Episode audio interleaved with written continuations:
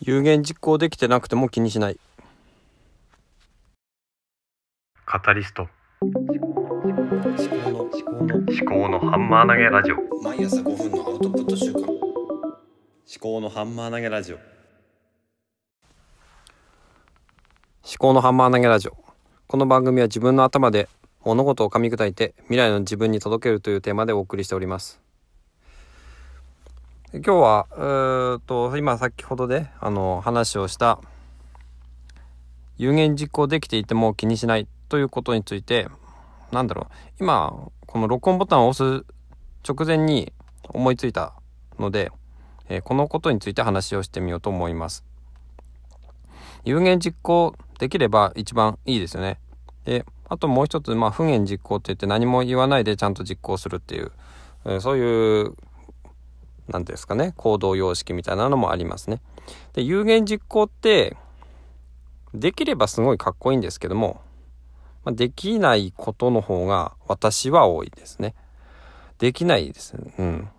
結局このポッドキャストでいろんなことをやりたいとかって言ってても全然できてないことが多いんですよね。まずは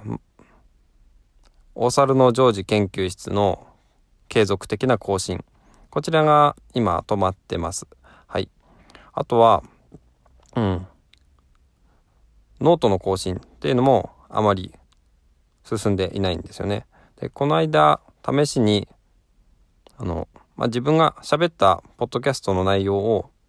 少し簡単にあのリンクとかをつけてノートで更新したりもしたんですけども、なんだろうな、使い方があんまり固定してないような気がするんですね。まあ、ノートにしてもポッドキャストにしてもツイッターにしても YouTube にしてもいろいろな使い方があるんですが、いろんな使い方ができる、それぞれに。でもやっぱりね、なんかこう一点に集中した方がいいのかなっていう気がします。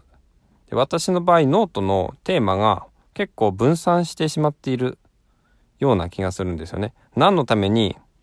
まあ、ノートを書いているのかっていうのがさっぱりね散らばっちゃってるんですよね。もともとノートを始めた時にいろいろ考えたのが、このポッドキャストと大体同じで、今自分が考えていることっていうのを備忘録として残しておきたいということなんですよね。ただね、まあノートを始め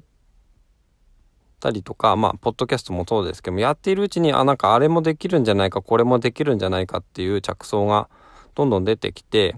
いろんなこうカテゴリーに手を出し始まっているんですよね。そうすると最初に言っていたことが、まあ、できなくなっているっていうことですね。だから私の場合のこの有言実行できていないっていうケースについては、ただ最初やるって言ってやり始めるんですけども、やってるうちに他のことに興味が移っていって、それでもともとやっていたことがやらなくなってきたりとか、頻度が下がったりとか、そういう風な状況になることが多いと思っています。じゃあそれが悪いことなのかっていうと、まあ一概にそういうわけでもないと思うんですよね。悪いことではないと思うんです。で、有言実行をできればいいんですけども、まあ、その言ったこと自体がそのなんだいつまでもそれをやっていたいかっていうとそうでもないですから、その時その時の自分の心の声に、えー、従って動いていくっていうのでもいいのかなと思います。特にこれでなんだ飯を食っている、まあ、お金を稼いでいるわけでもないので、まあ、誰に対して責任を持っているわけでもないですからね、自分の思いでやってしまえばいいのかなと思います。そう。で、ポッドキャストについてもね、何をどうやっていきたいのかっていうのは、まあ正直ね、いろいろブレブレなんですね。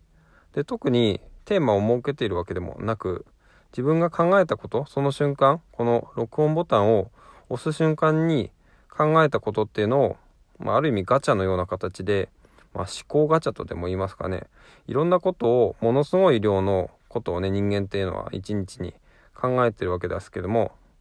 そのこの収録ボタンを押す録音ボタンを押す瞬間に頭の中に巡ったことを、まあ、ガチャ的に出していくと、そういうようなことを、まあ、やってるわけですね、振り返ってみると。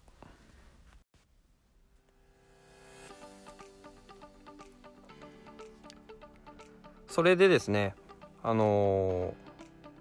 ー、どうしていいのかな、どうしたらいいのかなって思うんですけど、そんなにね、まあ、気にしない、